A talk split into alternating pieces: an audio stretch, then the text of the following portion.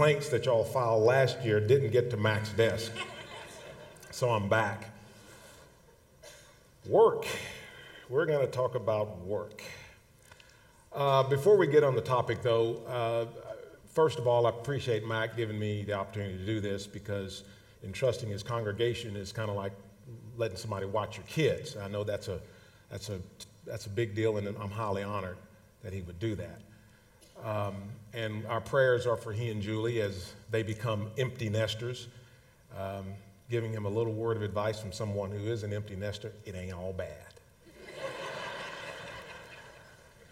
You'll miss them, but not that much. Mac started this series a couple of Sundays ago talking about five things. And for those of you who have not been here the last two Sundays, first of all, I want to encourage you to go online, lhc.org, and find those first two um, services that he and Julie presented. First on faith, and then marriage, and then work, and then parenting, and then fitness. Those are the five things. And the concept of these five things is if you get these five things right, you're pretty much done. You don't have time for anything else, and you have covered all of the bases you need to cover if you get those five things right. So I would encourage you to go back and look at the first two if you did not ch- have a chance to be here for those last two services. But we're going to talk about work. Now, um, Mac asked me to do this for a couple of reasons. He's asked me to, to, to teach before. And for those of you who don't know me, I'm not a preacher. My dad was a preacher. Mac's a preacher. I'm not a preacher. I'm a teacher. I teach Bible study and have taught Bible study for years, from far back as in Houston. But um, what qualifies me to do this is I'm a sinner. And for those of you who've never been here or visitors, oh, wow, this is going to be an interesting service.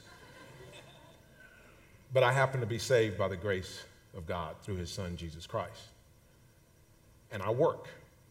I've worked on a farm and a ranch with my dad, where I grew up. I've worked at a bank. My first job out of college was with the Texas Commerce Bank in Houston, Texas, where as a young college grad with nine months of experience under his belt and having gone through training, I was put in charge of 10 women. That's where I learned to pray. I've been to law school. I've worked at a large law firm. I've worked at a small law firm. I've started a law firm. I've hired people. I've fired people. I've worked for the government, for a governor of the state of Texas. I've started my own practice. I've started a business. I'm in the middle of a startup business right now. Been at it for about seven, eight years. Worked out of the house. I've worked at a building downtown. I've got a, several work experiences. And I found that throughout all of those experiences, the concepts of work are the same. They're the same, they don't change. Now, if I were to ask you this morning, why do you work? Why do you work? You would probably give me a similar answer, with a few exceptions. Most of us would say, Well, I work for money. Well, I work so I can support my family. I work so I can educate my kids. I work so I can buy things. But sometimes work becomes not fun. When I was a young lawyer in Houston, there was an associate, same age as me. We had been at it about two or three years. His name was Mike. He went into one of the other associates' office, whose name was Rick. He went in, he closed the door, he sat down, and he said, I'm tired. He said, I got a brief due next week. I got a partner riding my rear end about another deposition next week. I got another partner coming back from vacation who wants me to get something done. I am not having fun. And Rick looked at Mike and said, that's why they call it work. It's not supposed to be fun. You work so you make money to go have fun. Now get out of my office. But that's not that unusual of an attitude about work, is it? And if you were to ask any of us why we work, the question would probably stump us just a bit. Scott Adams is a cartoonist, and he writes the cartoon Dilbert. And Dilbert is based entirely on work and the work environment. Dilbert is an engineer, he works with a large company, and last Sunday, Scott Adams addressed this issue of work and why we work. Let's look at last Sunday's cartoon. It's Sunday. It's Sunday morning. Let's read the paper. Mac ain't here. We can do what we want. so he goes, The long hours of work are taking a toll on my body. This is an employee. That's Dilbert. He said, Can I take some time off for my health? The boss says, That would defeat the whole point of being an employee. You're supposed to be trading your health and happiness for money. then give that money to your family and watch, the, watch them spend it while you eat yourself to death. It's a circle of life sort of thing. And Dilbert says, I'm not married. Loser. but that really does describe a little bit of what we feel about work. Well, I work for money, and then my family takes the money, and then I eat myself to death, and they take the money, and they go work for money, and it's kind of circle of life thing, right? There's actually more to work than that. And particularly as Christ followers, we should have a different view of work. There are, there's a principle that Max started with this series, and the principle is these five things fulfill the promises of God, or project the promises of God, and propel the purposes of God through us. Through these five things, we have the promises of God, and we fulfill the purposes of God as we are married, as we work, as we parent, and as we take care of our bodies, and through our faith. So, what is it about work that shows the promise of God? And why do we work? Well, the first reason we work and the first promise of God is that we are created for work. That is why we are created. That's why we're here. Now, we know from Mac's message a couple of Sundays ago that we were created in the image of God. Now, what does that mean? That means God worked. He created all that we enjoy in the universe, in the earth. He worked so hard that he actually rested one day, and we'll get to rest in just a minute. So we know we are created to work because God was created to work, and he created us in his image. Solomon, in the book of Ecclesiastes, expands on this a bit. Solomon, as you know, was the wisest man in the Bible. And Solomon had everything. He had money, he was the king. He had pleasures of life. He had all that he had available to anything he wanted available to him. If he didn't have it, he could have it made or have it built. He had rubies, diamonds, gold, jewelry. He had it all. He had cars. He had vacation homes and mountains for the winter sports. He had a vacation home in the beach for the summer. He had it all. And throughout the book of Ecclesiastes, he analyzes all of these things and he said, you know what? All of it is meaningless. It's vanity. It doesn't mean anything. And he has a truism that he repeats throughout the book of Ecclesiastes. And let's take a look at that truism. And let's take a look at what he has to say about the essence of why we are created and what we are to do. Ecclesiastes 2:24 he says there is nothing better for a man than to eat and drink and tell himself that his labor is good. This also I have seen that it is from the hand of God.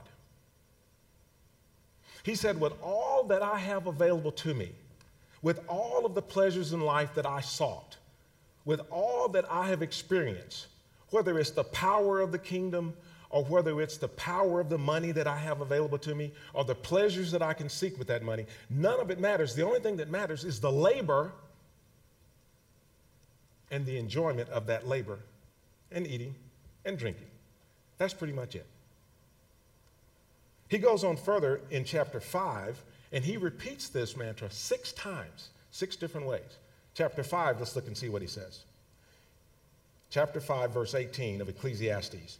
Here is what I have seen to be good and fitting to eat, to drink, and enjoy oneself in all one's labor in which he toils under the sun during the few years of his life which God has given him. For this is his reward. Now, what he's telling us is that if you pursue anything other than the work and the enjoyment of your work and your labor under the sun, then whatever that other thing is that you're seeking will be meaningless.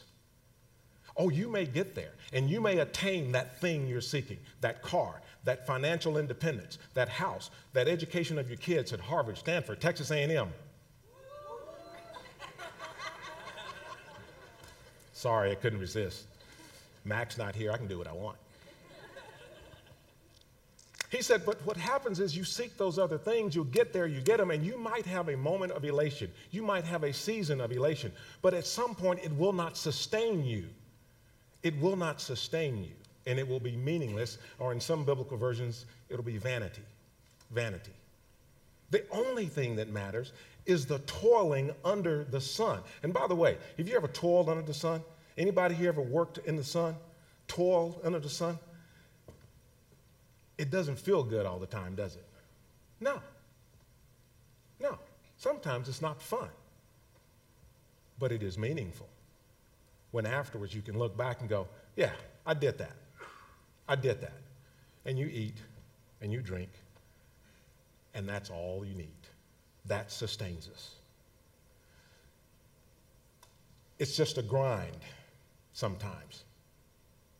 Now, let me be clear here. I want to make a distinction. Everybody has their own deal. My wife is an engineer. She graduated from Texas A&M with a chemical engineering degree. She took a lot of math and science. If I had to take differential equations and P-chem and all of those things, I would throw up on the paper. It's not my deal. That's not my deal. That's, that's not my deal. But within our career choice, within the talents and gifts that God has given each and every one of us, we are to rejoice in that work. We are to rejoice in that toiling.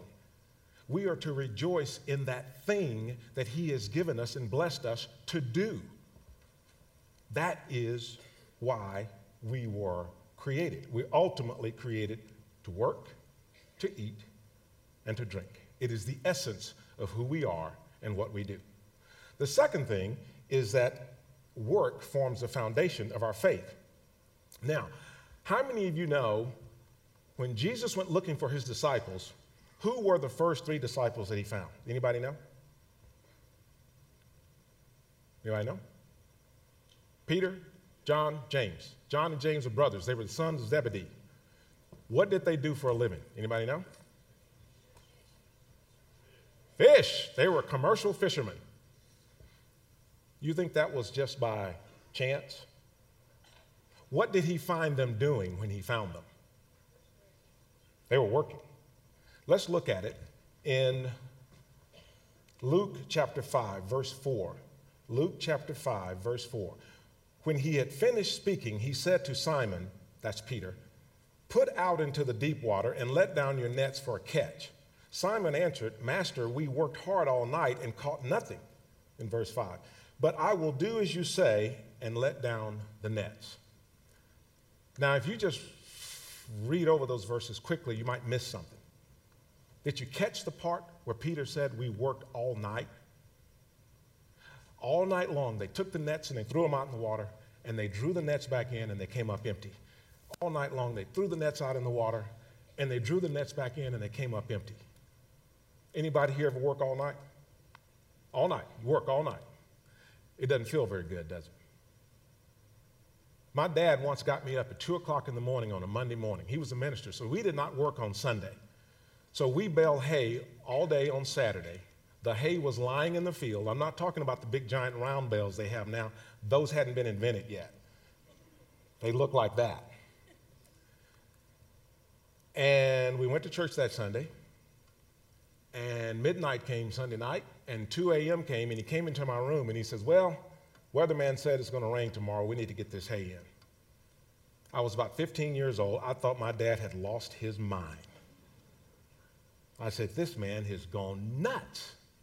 We worked all night and we hauled hay until about 8:30, 9 o'clock the next morning. We pulled the last load of hay into the barn and it started to rain. He had to get the hay in because that meant money for our family. And so Peter and James and John had been working all night, and Jesus found them working. Because he wanted his first three draft picks to be hard workers. That wasn't by accident. They were going to form the foundation of his church, the church that we worship in right now. And he needed hard working men, men who weren't afraid to work all night. By the way, you know the rest of that story. Peter took the net out after saying, Jesus, we worked all night. Well, okay, he didn't say Jesus, he said master. But in any event, he took the nets back out. When the nets came back in, they were so full of fish, the nets started breaking. He had to call his business partners out to come help get all the fish in. And when they got back to shore, he fell down before Jesus and said, I am not worthy to be with you. I am not worthy. And he said, he, he told Jesus, I'm a sinner. He goes, That's okay. I can take care of that sin thing. I need hard workers. I need a hard worker. So, work forms the foundation of our faith. And work is an act of faith. 1 Timothy chapter 5, verse 8. 1 Timothy chapter 5, verse 8.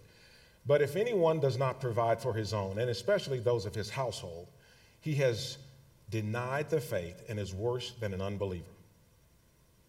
So, someone who doesn't work, provide for his own household, is worse than an unbeliever who does provide for their household. It's an act of faith to work. That is why we were created. That is why God put us here. Though it's not fun sometimes, we don't just do it for the money. Now, let's talk about how we work.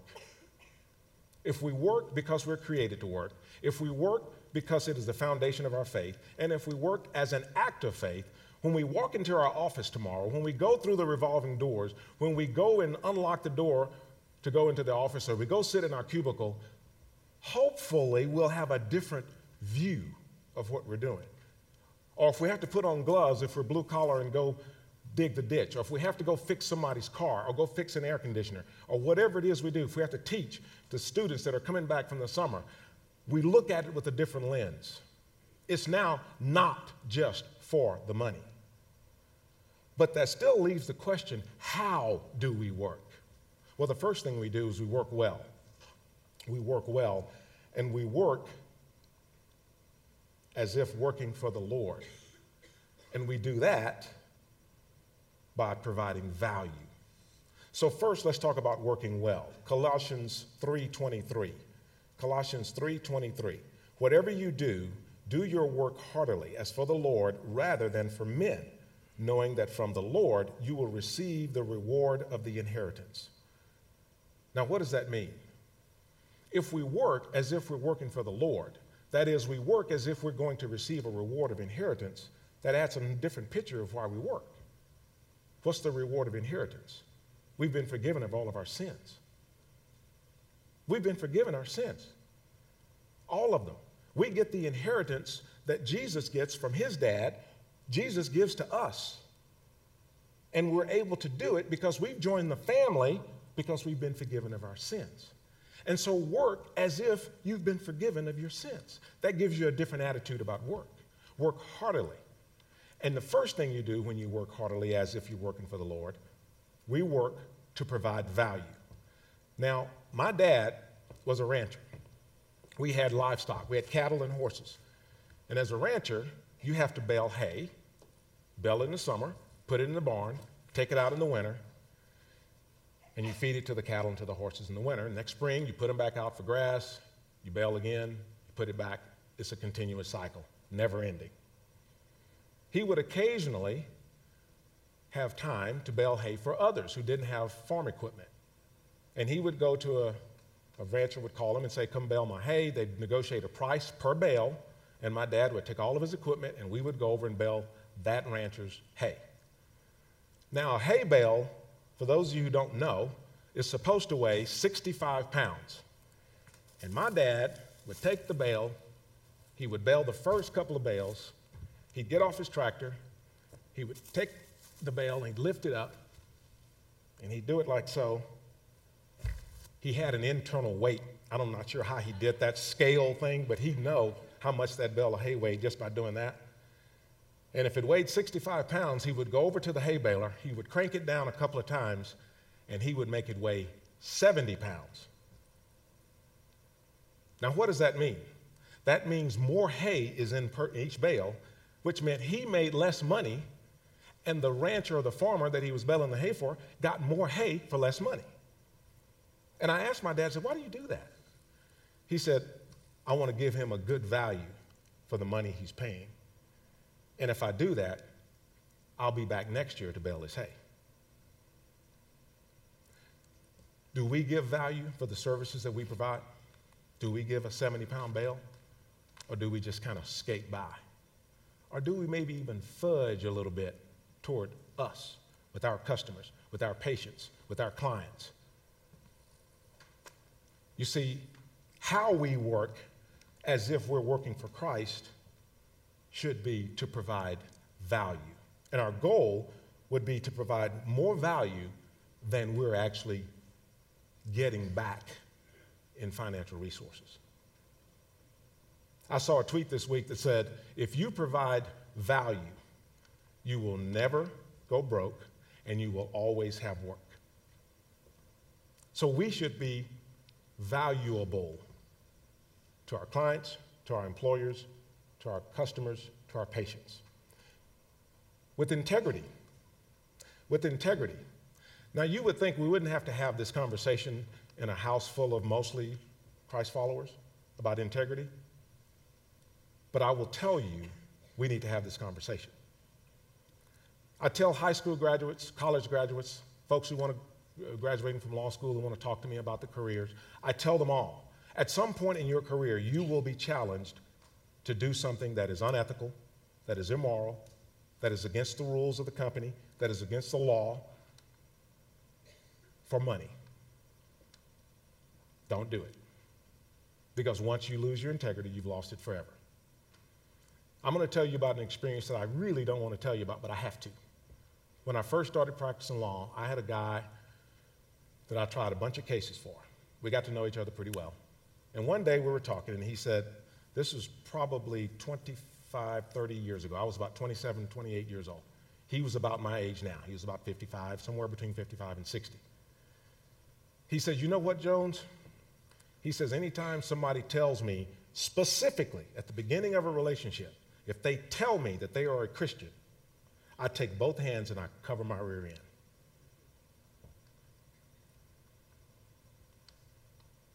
I was slightly offended by that because I was a Christ follower. I never told him that. He figured it out. But I was slightly offended. Unfortunately, I found it to be all too often true. We don't use our Christianity to get business. We use our business to show our Christ followingness. Our Christianity should shine through. You shouldn't have to say it. Integrity, it's so important. Attitude. If we're Christ like, we should have a good attitude, no matter what's going on at work. I have a lawyer friend that every time I call him, I say, Hey, Mike, how you doing? He'll say, Better than I deserve. And it always caught me off guard when he said that. I liked it so much, I started adopting it. And so when people ask me, Hey, Bill, how you doing? I say, I'm doing better than I deserve. Now, that's hard to say when you've had a real tough day at the office. When you've lost that contract, when, when somebody has thrown you under the bus, when you've been hit in the stomach like with a, a bowling ball because of something that happened at work, and you go to HEB to buy avocados, and the lady across the counter says, So, how you doing today? Better than I deserve. And then they'll say, Wow, oh, great. You must be having a really good day. Well, the fact of the matter is, if we're Christ followers, we are doing better than we deserve, aren't we? No matter what's happening. So, attitude. And we should work with wisdom. Wisdom. Proverbs 8 14 he says, Counsel is mine and sound wisdom. I am understanding. Power is mine. And in verse 17, I love those who love me, and those who diligently seek me will find me. Anytime you have decisions in business, whether it's picking a career, whether it's changing a career, who to hire, who to fire, whether you should go to work for this company versus that company. Should you sell this product or that one? Should you sign that contract or this one? Whatever the decisions are, God makes his wisdom available to us.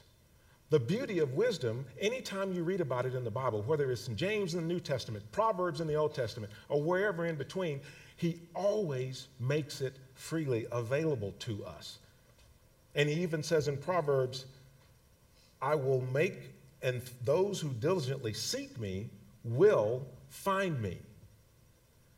So, as Christ followers, we are charged to work with wisdom. Ask Him, seek Him, and find Him because He's always there for us. Now, secondly, how do we work? We should teach our children to work. Woo, boy, now we're talking blasphemy here. Whoa, whoa, whoa. I know parents who say, I don't want my children to work until they graduate from college and go to work because they're going to work the rest of their lives. I want them to play until it's time to go to work. Well, I have a question for you. Who's going to teach them to work? What if the person that's teaching them to work doesn't have integrity, is not a Christ follower, doesn't view the work, the work the way we do, is only in it for the money, is willing to cut corners, will not bale 70 pound bales?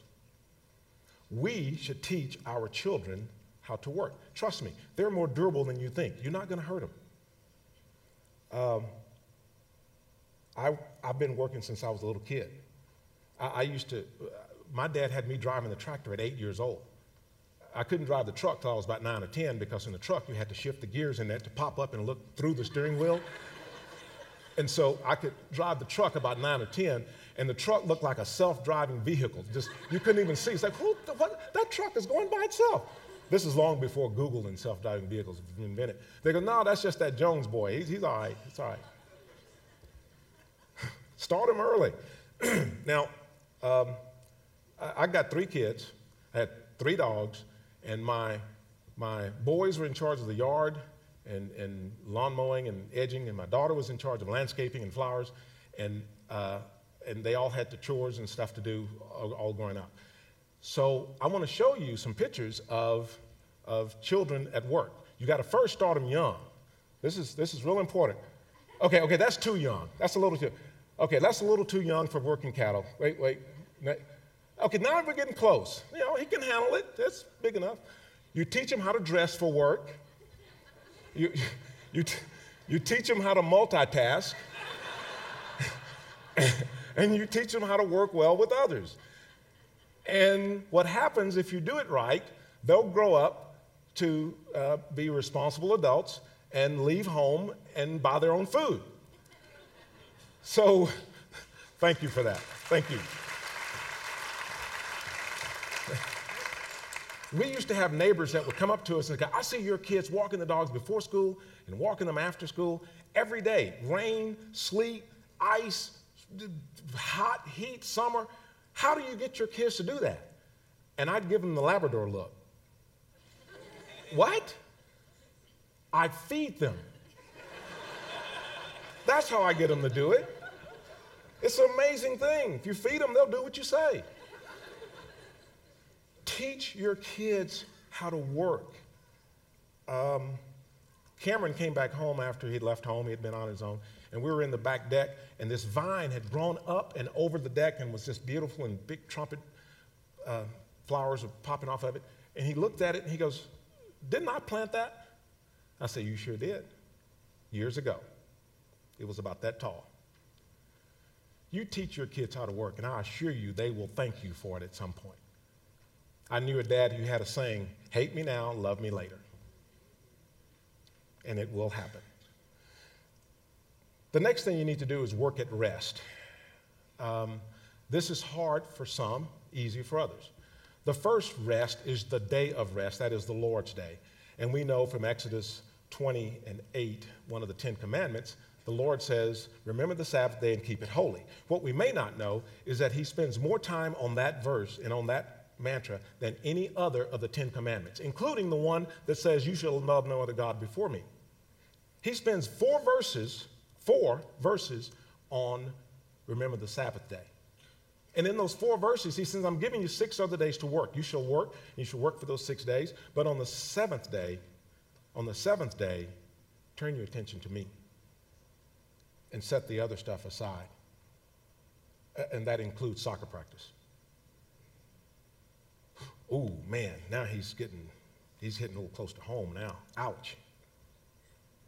You should also have regular rest stops every day, something to take your mind off of work, something that you do that gives you somewhere else for your mind to go other than work. And for all of us, that may be different. For some, it may be hobbies. For some, it may be reading. For some, it may be exercise. And we're going to cover fitness at a later point. For me, one of the things I like to do, flowers, bougainvilleas. I love bougainvilleas. I want to show you some of my bougainvilleas. Show, show some of my bougainvilleas. Look at that. Aren't those beautiful? I love bougainvilleas, and I love them because they remind me of women. They're beautiful, they come in a variety of colors, they like to be kept warm in the winter, they can take the heat, they want to be pampered, but you must handle them very carefully because they have thorns, and if you don't, if you don't handle them carefully, they will hurt you. Now, now for those of you who now, now for those of you men who think that I should turn in my man card because I like bougainvilleas, show them the other thing I like to do for rest. Yeah, there we go. All right, here we go. Just for the record, I eat what I kill.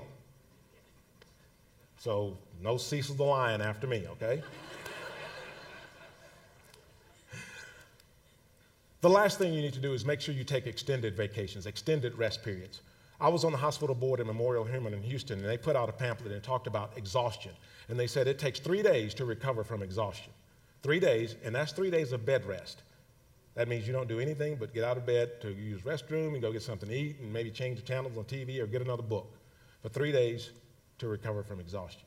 I would also give you another little hint. When you come back from an extended vacation, don't go right to work. Take a day to kind of ease down. Take another day to kind of do things around the house and do some laundry and pick up a few things, and then kind of ease back into work that third and fourth day. If you can, if you, ha- if you, if you can do that, I think it'll just make your rest period more restful. That's how we work as Christ followers, and that's how we rest as Christ followers. Dr. DeBakey was a well renowned uh, heart surgeon in Houston. You probably know, know of him. Heart transplant, one of the first doctors to do heart transplant surgeries. A client of mine went to lunch with him uh, in Houston one day and said, um, Dr. DeBakey, you're 94 years old. You still show up at the hospital for procedures. What's your secret to longevity? He said, You should get up every day and have something to do where you put your clothes on and go do that thing. And it doesn't matter what it is, whether it's gardening or volunteering or going and digging a ditch.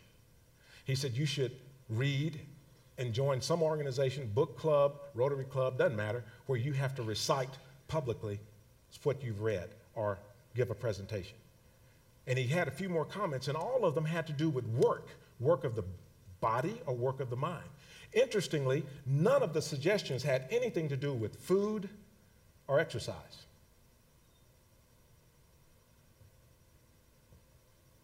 And the reason is we were created for work. It is the one thing that we will spend more time doing than just about anything else. And we'll spend more time in the workplace, and for many of us, than even in our home. So it is important for those of us who are Christ followers to get it right. So that, like when we go outside and see the stars, and there's just a few stars that shine brighter than the others. They get our attention because something about them illuminates more so than the other stars. Maybe they're a different color. Maybe there's something about that star to where, to where we ask, what, what is that? And we may find that it's really not a star. Maybe it's a planet, or, or maybe it's a distant moon, but there's something special about it. And that's the way we should be in the workplace. Let's end with a word of prayer.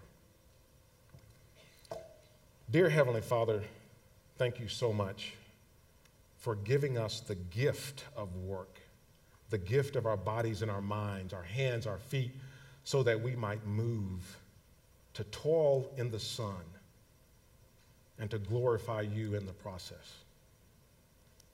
Give us all a renewed mind about work, the thing that we do, the thing that you blessed us to do. Yes, we get a paycheck. Yes, we have accounts receivables.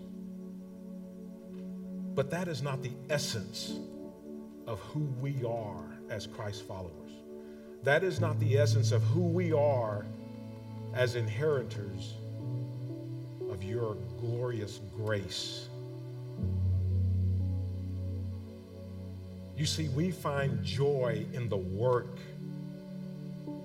We find joy even when it's not that much fun. May our behavior at work, may our attitude at work, and our integrity shine through so that others will look at us as shining stars and say, I don't know what it is about that person that makes them so special. I don't know what they have, but I want some of that.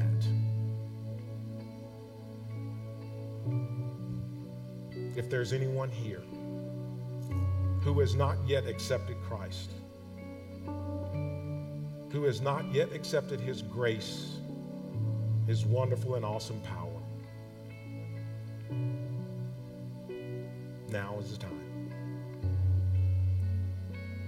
Now is the time. Perhaps that is why you're here today. So that you can accept this glorious gift, this inheritance this undeserved favor. And if that is you, all you have to do is ask Him and say, Lord, I am here and I give myself to you. I want you to forgive me for all of my sins. I trust in you. I trust in your Son, Jesus Christ that he died on the cross for my sins, that every drop of blood that dripped from his body was for me cleansed my sins. I want that.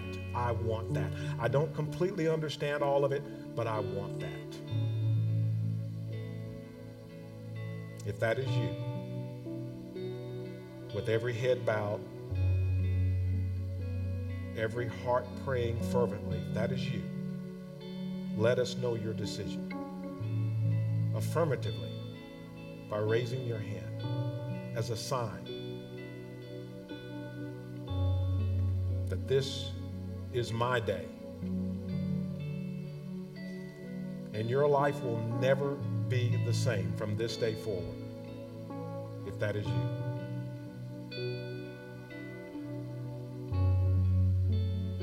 If you've made this request at the end of the service, seek someone out the blue tent or in a blue shirt, and they'll answer all your questions.